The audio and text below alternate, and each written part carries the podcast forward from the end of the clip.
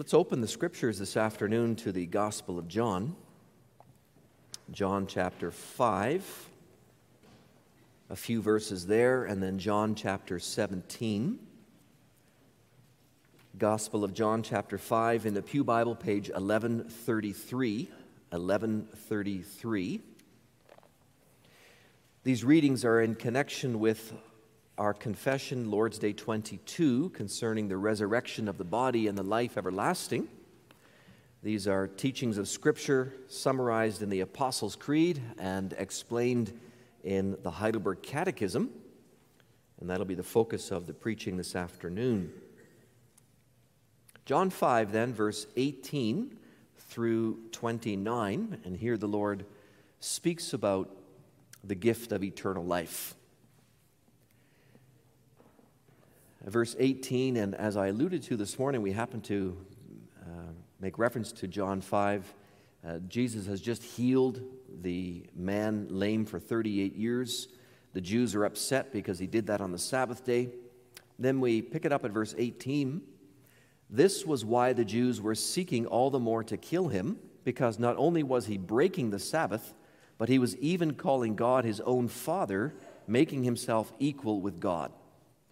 So Jesus said to them, Truly, truly, I say to you, the Son can do nothing of his own accord, but only what he sees the Father doing. For whatever the Father does, that the Son does likewise. For the Father loves the Son and shows him all that he himself is doing. And greater works than these will he show him, so that you may marvel. For as the Father raises the dead and gives them life, so also the Son gives life to whom he will. The Father judges no one, but has given all judgment to the Son, that all may honor the Son just as they honor the Father. Whoever does not honor the Son does not honor the Father who sent him.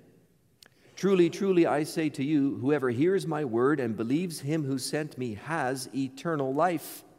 He does not come into judgment, but has passed from death to life. Truly, truly, I say to you, an hour is coming and is now here when the dead will hear the voice of the Son of God, and those who hear will live.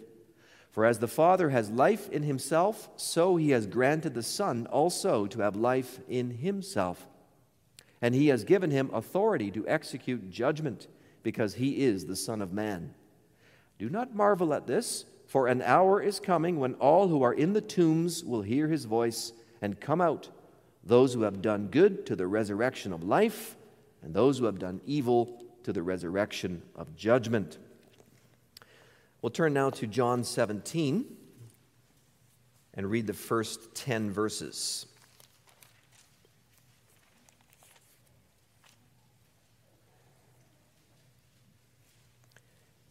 Here, the Lord Jesus prays, and that lengthy prayer, uh, relatively speaking, is recorded for us. When Jesus had spoken these words, he lifted up his eyes to heaven and said, Father, the hour has come. Glorify your Son, that the Son may glorify you, since you have given him authority over all flesh, to give eternal life to all whom you have given him. And this is eternal life, that they know you, the only true God, and Jesus Christ, whom you have sent. I glorified you on earth having accomplished the work that you gave me to do. And now, Father, glorify me in your own presence with the glory that I had with you before the world existed. I have manifested your name to the people whom you gave me out of the world.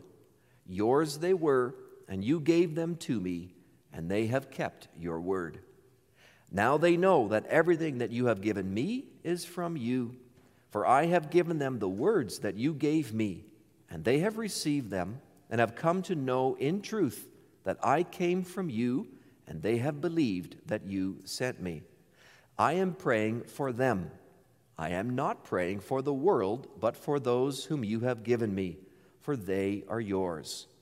All mine are yours, and yours are mine, and I am glorified in them. Please turn with me in the book of praise to page 536.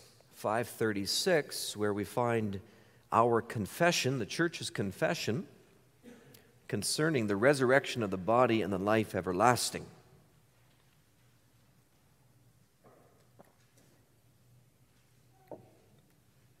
Lord's Day 22. What comfort does the resurrection of the body offer you? Not only shall my soul, after this life, immediately be taken up to Christ my head, but also this my flesh, raised by the power of Christ, shall be reunited with my soul and made like Christ's glorious body. What comfort do you receive from the article about the life everlasting?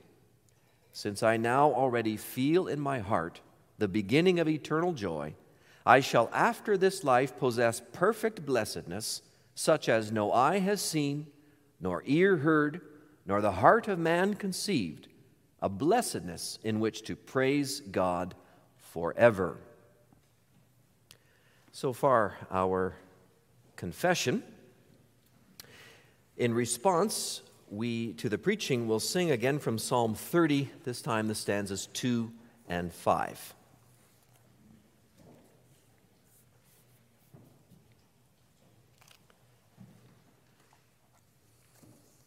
Brothers and sisters in our Lord Jesus Christ, this afternoon we come to the last two gospel truths summarized in the Apostles' Creed the resurrection of the body and the life everlasting. By all measures, these are two precious truths, aren't they? We have them on our hearts on a regular basis, and especially we call them to mind when we are confronted by that last enemy, the enemy death. When someone we know that's close to us, family member or friend, dies, when that painful loss hits our lives, we run for cover to this confession I believe in the resurrection of the body and the life everlasting. We may well be weeping when we run into that shelter, but that truth is a shelter a shelter from despair, a shelter from purposelessness, emptiness, and a broken heart because we know that Jesus Christ gives us life beyond the grave. But what kind of life will it be?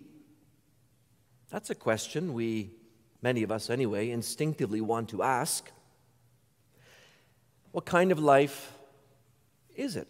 And will we know each other in that next life? Will all the memories that we shared in this life, will they go with us into the next? What about the bad memories? What about the people we know and care about in this life who might not be with us in the next life? What about them? How could we bear the thought of them being in torment while we are in paradise? All of these are quite natural questions. They're also very thorny questions, and they may not all be answerable from the scriptures. But this afternoon, we'll try to get a footing on understanding the next life by first having a good understanding of this life. The spiritual life Christ gives us today, for it's that life, the Bible says, is that life that will carry on forever. So I bring you this word of the Lord Christ makes you alive today and forevermore. Christ makes you alive today and forevermore. We are to feel the joy and we are to anticipate the wonder. Feel the joy, anticipate the wonder. When we think of the resurrection of the body and the life everlasting, our thoughts go to the future as a rule, something that has yet to happen. And of course, that's quite true. After we die, we will go to heaven as we confess in answer 57. We say there that we shall our soul shall immediately be taken up to Christ our head. That will certainly be a new experience. And when Christ returns on the clouds to judge the living and the dead, then our bodies will be raised up from the dead. Christ mentioned that in John 5. Elsewhere in Scripture, we know that our bodies will be changed in the twinkling of an eye from bodies that can die to bodies that can never die. Then we're going to come into the, the presence of our triune God on the new earth, and that also will be a new experience. So there definitely are new things coming, and yet the, new, the newness of that life is not totally new. The core of that life that's coming, the core of life in heaven and later on the new earth, the core of that is something that Jesus says we have right now, today. Answer 58 puts it this way Since I now already feel in my heart the beginning of eternal joy. Now, eternal joy, we confess. This is joy that is, is present right now for the Christian and which will go on forever and ever. The Catechism is describing the, the nature of that eternal life, the quality of eternal life. It is a life of bliss, it is a life, simply put, a life of joy. Well, that's nice to say, but where is the Catechism getting this from? Well, if you look at the footnote, there's a reference there to Romans 14, verse 7. For the kingdom of God is not a matter of eating and drinking, but it is a matter of righteousness and of peace and of joy in the Holy Spirit. The kingdom of God is a matter of joy. Peter writes similarly in his first letter, chapter 1, verse 8 Though you have not seen him, Christ, you love him. Though you do not now see him, you believe in him, and you rejoice with joy that is inexpressible and filled with glory, obtaining the outcome of your faith, the salvation of your souls. You are filled with joy at knowing, believing in Christ. And this isn't just a New Testament thing. we we are going to sing about it after the sermon, Psalm 30, where David describes God's saving work this way You turn my mourning and distress to joyful dance and happiness stripped off my sackcloth of despair, and gave me robes of joy to wear. O Lord my God, for your great favor, I will give thanks and praise forever. Thanks and praise forever are going to tumble out of our hearts and spill out of our mouths. Brothers and sisters, the forever life of the believer is a life of pure joy. Think of your happiest moment your most satisfied, most fulfilling time, multiply that by a million in intensity, and then you'll only be approaching. You'll only be approaching the nonstop flight of joy that is eternal life.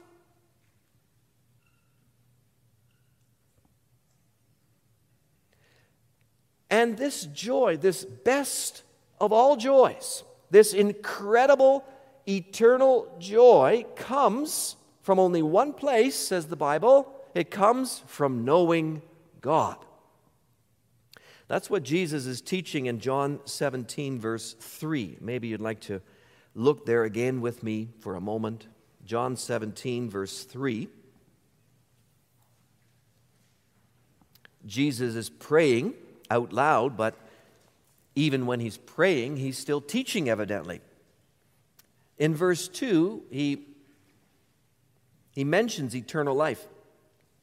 He says that the Father has given to him authority over all flesh to give eternal life to all whom you, Father, have given to me. So Christ says, I've got the power, I have the authority to hand out everlasting life. And when we hear that, we think, well, we, we have an understanding of that, of eternal life, right? It's, it's life that, that goes on forever and ever. It's some kind of paradise that never stops. We think that being alive is having your heart beating, your brain functioning, your feelings working. But Jesus says here that life, true life, is a whole lot more than that. In fact, you can think you are alive, but in fact, you are dead. Did you know that? Elsewhere in Scripture, Revelation 3, Jesus said to a group of Christians in the church of Sardis, He said to them, I know your works. You have the reputation of being alive, but you are dead. So, what is Jesus talking about?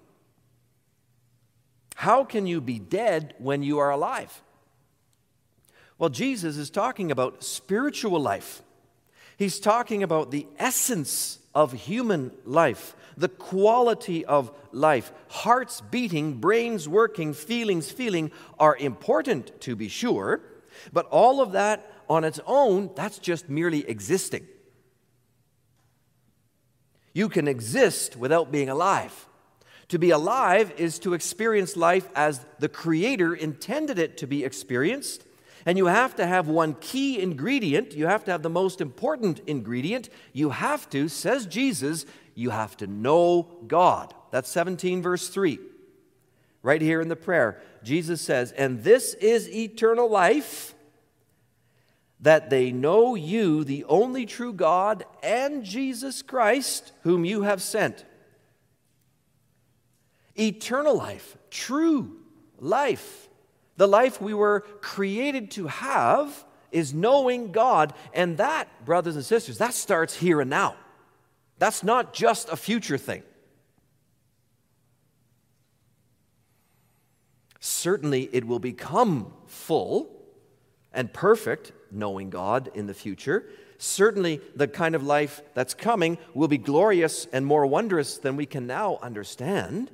But it will be the life that we have today with God, only it will no longer have any of the restrictions we feel and experience because of sin. Eternal life, brothers and sisters, it's a today thing. If you remember only one thing from this sermon, make it that. It's a today thing. Eternal life is now now spreading into the future. Our Savior taught this in John 5 24, which we read Truly, truly, I say to you that whoever hears my word and believes him who sent me has eternal life. Present tense, he continues, he does not come into judgment, but has passed from death to life. That's past tense. If you believe Jesus' words, if you believe that the Father sent him, the Son, to die on the cross to pay for your sins, Jesus says, You possess eternal life. And eternal life, he says in John 17, is knowing God.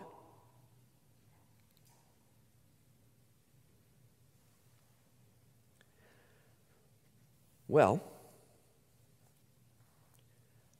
what does that mean? That sounds a bit up in the air, pie in the sky, knowing God. I mean, how do you know God? Lots of people read the Bible and know plenty of things about God. Is that what Jesus means? Is that knowing God? You can think of Satan and the fallen angels who once lived in heaven and beheld the glory of God. Just think about that. They once beheld the splendor and majesty of the Almighty Yahweh, the holy, holy, holy God. Do, does Satan and do the fallen angels, can they be said to know God? Well, we only have to ask Does Satan and the fallen angels, do they have eternal life?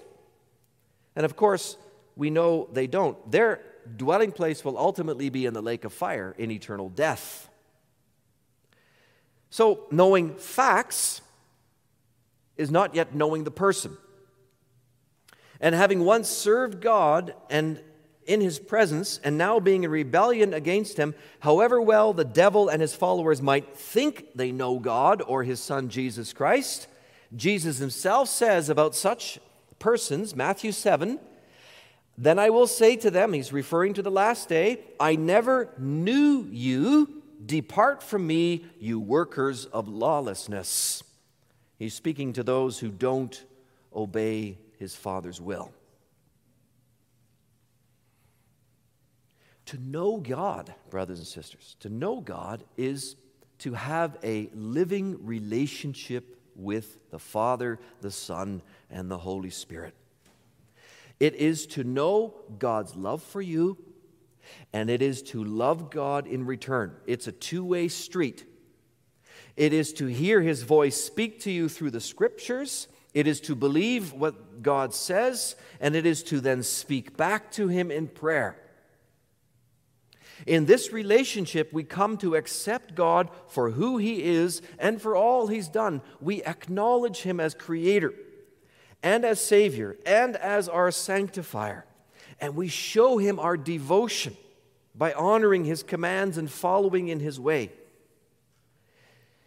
Jesus in John 10 used the image of a shepherd and a sheep to get across the idea of knowing. This relationship of knowing. John 10, verse 4, he says, The shepherd goes before the sheep, and the sheep follow him because the sheep know his voice. The sheep know the shepherd. They, they, they don't follow a stranger, Jesus goes on to say, because they don't know the stranger. But they know the shepherd. And when he calls, they follow, and where he goes, they go.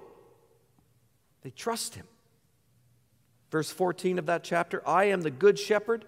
I know my own, and my own know me. And again, verse 27 My sheep hear my voice, and I know them, and they follow me. I give them eternal life, and they will never perish. No one will snatch them out of my hand. Eternal life is to know Jesus Christ like a sheep knows its shepherd. Does that describe you, brothers and sisters?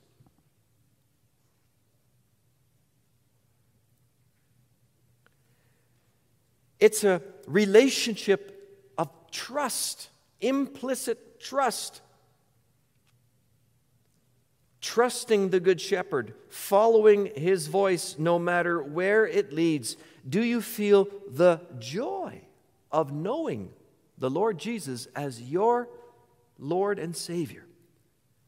Of knowing the Father as your Father in heaven who looks out for you and cares for you? Does the joy of that fill your heart?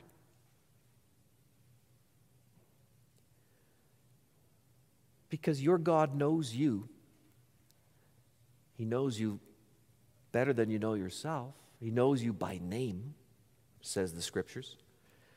In Luke's Gospel, chapter 10, he tells his disciples, after they've come back from a, a session of preaching and they could cast out demons and they were happy about their ability to cast out demons, he says, Don't rejoice that the demons listen to you. I'll tell you what you should be happiest about. Rejoice, says Jesus, that your names are written in heaven your names. Your names. John, George, Micah, Teresa, Sydney, Thomas, Marie, Gemma, Xander, Christina, Ryan, the names of all the sheep that belong to the Good Shepherd are known to him and are written in heaven. And this happens, brothers and sisters, only because God the Father grants it to us as a gift of grace. Jesus explains that in Luke 10 in that same hour, Jesus rejoiced. Notice his joy. He rejoiced in the Holy Spirit and he said, I thank you, Father, Lord of heaven and earth, for you have hidden these things from the wise and understanding, and you have revealed them to the little children. Yes, Father, for such was your gracious will. All things have been handed to me by my Father, and no one knows the Son except the Father or who the Father is except the Son and anyone to whom the Son chooses to reveal him.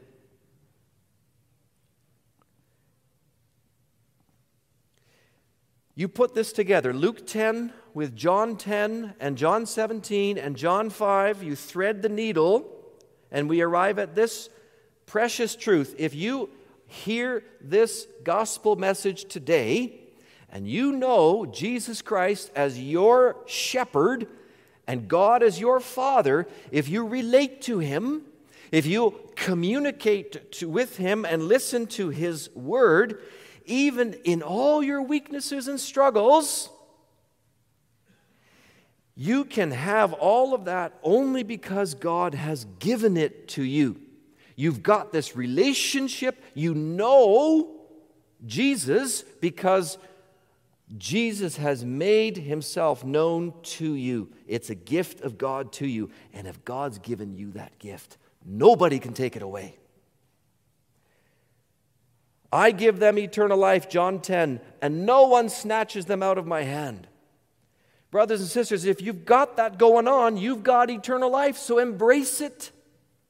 Feel the joy of knowing God already now and grow in the grace of getting to know your God better and better. You know, you can always get to know someone better, right? If you find a friend, you get to know that friend by spending time with him or her, hanging out, having talks, having fun, maybe working together. There's always things to learn about each other, even married people. Even after 52 years, we should ask our brother and sister Borsma. I bet you they would, they would say, yes, we still learn things about each other 52 years later. The more time you spend with the other, the more you come to appreciate and know the other. Well, how much more than with our God? For unlike a human being, our God is, is infinite. There will never be a moment when we say, you know, I know all there is to know about God. I don't need to spend any more time with Him. No, of course not. There, were, there will always be many things about God that we do not yet know. There will always be some things we will never comprehend because He is creator, we are creature, He is high, we are low, He's beyond our grasp. And yet, in His kindness, God has said to us, I'm going to create a way for you to get to know me. I have created that way. You can get to know me somewhat by looking around at this earth and this world. Take a look at what I've made. You can get to know my power and my majesty by looking at everything out there.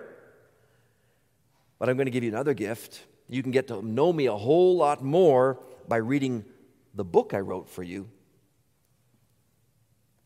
This book the Bible.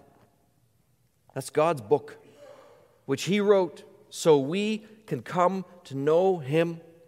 In this book, the Lord says, I share many things about myself. I teach you about yourself. I share things about all of my people so that together we can communicate. So read my book, and my spirit will help you know me better.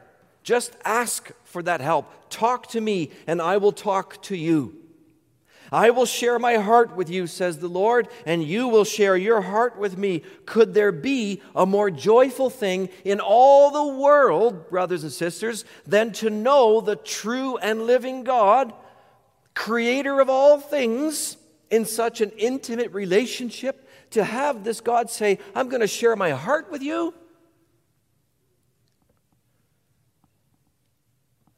And I want you to share your heart with me.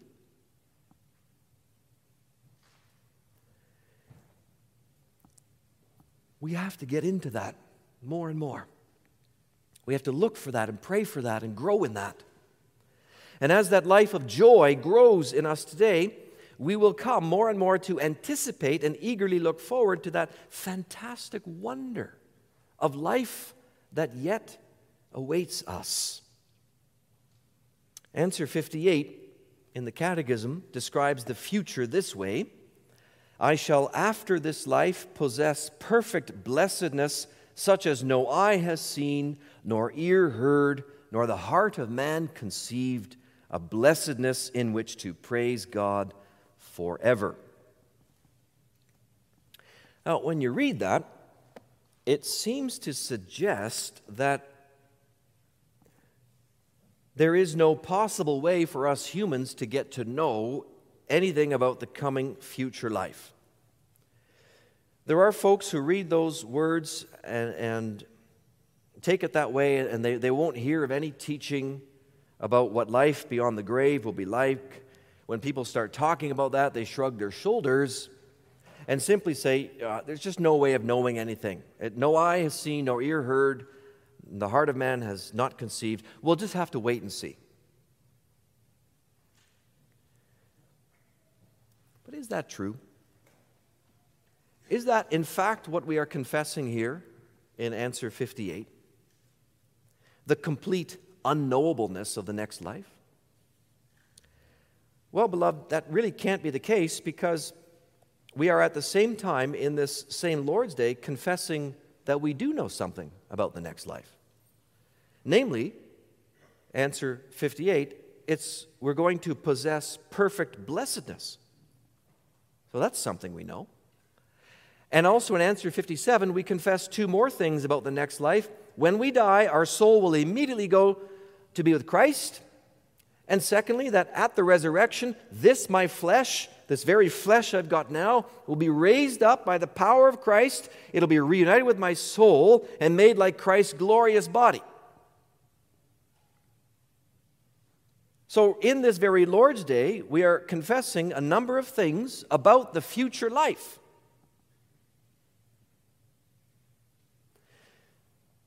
The Catechism can't be ruling out then all understanding of the future life.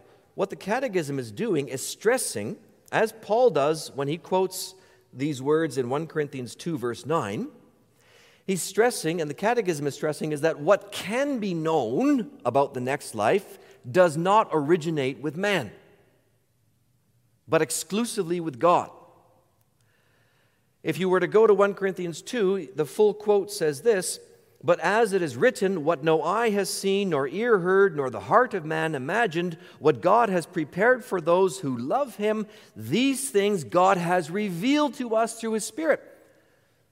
So, Paul, he's talking about Old Testament uh, revelation which became more clear in the coming of Christ. God has revealed that through his Spirit. But none of that was the invention of a man, it was God's idea. There's a contrast between what mankind can invent and what God prepares, what man dreams up and what God actually reveals and puts into play, into reality. And what the Catechism is saying here in answer 58 is that this glorious future is something that does not at all arise out of man's thinking, but only out of the mind of God.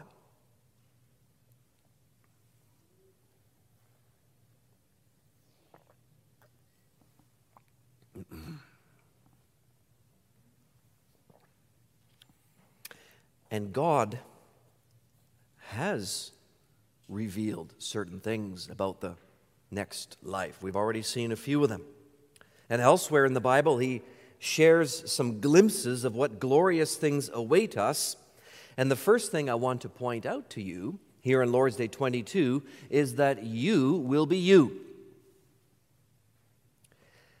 And I will be me in the next life. Some people think that once we die, our personalities and our memories will disappear. That when we awake in heaven, we will have some sort of new identity. But that's not what the Bible says, not even what the Catechism says. We confess this in answer 57 Not only shall my soul, after this life, immediately be taken up to Christ, my head, but also this my flesh, raised by the power of Christ, shall be reunited with my soul and made like Christ's glorious body. Answer 58 has that same stress. I shall, after this life, possess perfect blessedness. I will. You will. Me, myself, I. You, yourself, you. When I die, it will be my soul that goes to heaven, not somebody else's soul, not a brand new soul, not a soul that no longer knows its own name.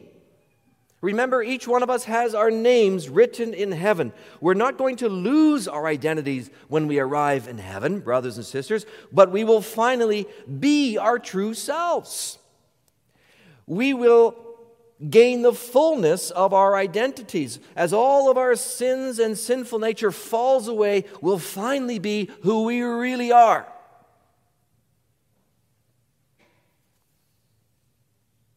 Just think of this, brothers and sisters. True eternal life is happening right now for each of us and all of us who knows the Lord Jesus Christ. Each of us has and is growing in a personal relationship with the Father, the Son, and the Spirit. Each of us presently has that in our personalities, in our current identities, with our current names, our histories, and our memories. Each of us right now experiences joy joy in knowing God, right? Why would that then stop at our death?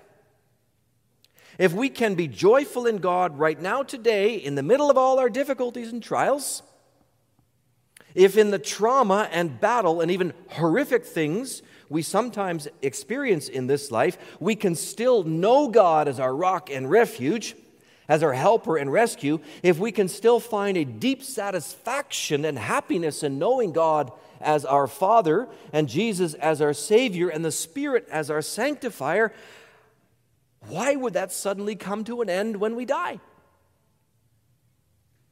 Why would there need to be a new blank slate in heaven? No memory, no past, no understanding of what God did for me in Jesus Christ? If joy in knowing God is possible for each of us presently in this broken life, with all of its sadness, won't perfect joy be possible in the future life for all of us?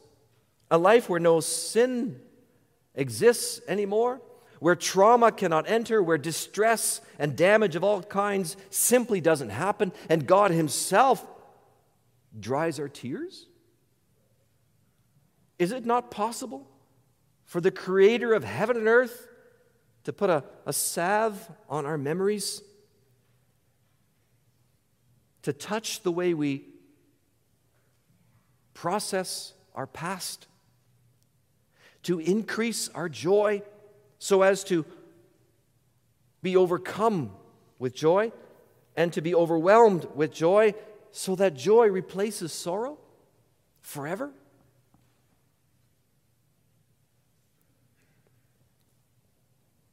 We confess here that our resurrected bodies will be like Christ's glorious body. What does the Bible tell us about Jesus' resurrected body? Did Jesus lose his memory of the past? We know he went through trauma, through the agony of hell, horrible suffering. Yet, it was not a brand new person without any memory, a new identity standing there before the disciples. It was Jesus. He went out of his way to prove it was the same Jesus. He said, Look at my hands, nail prints, look at my feet, look at the holes, put your hand in my side, Thomas. It's me. I walked the streets with you. You ate with me. Let's eat now. I'll prove it to you. It's really me, the same Jesus. Did Jesus forget the betrayal of Judas?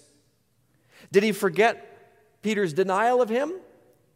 Remember how he spent time after his resurrection restoring Peter to his office as leader of the twelve. Think of all the grief and the anguish and the agony he endured in the Garden of Gethsemane and then on the cross most fully. Could Jesus ever forget that? Our salvation, beloved, depends on Jesus remembering all his suffering and holding it up in heaven above in his Father's courtroom so that you and I may always be found righteous before God and thus delivered from that torment of hell. Jesus could never forget his suffering.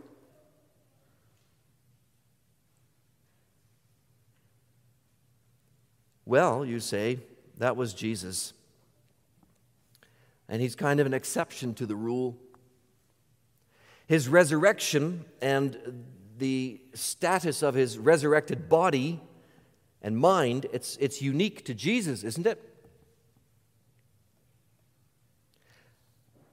I don't find that in the Bible, beloved.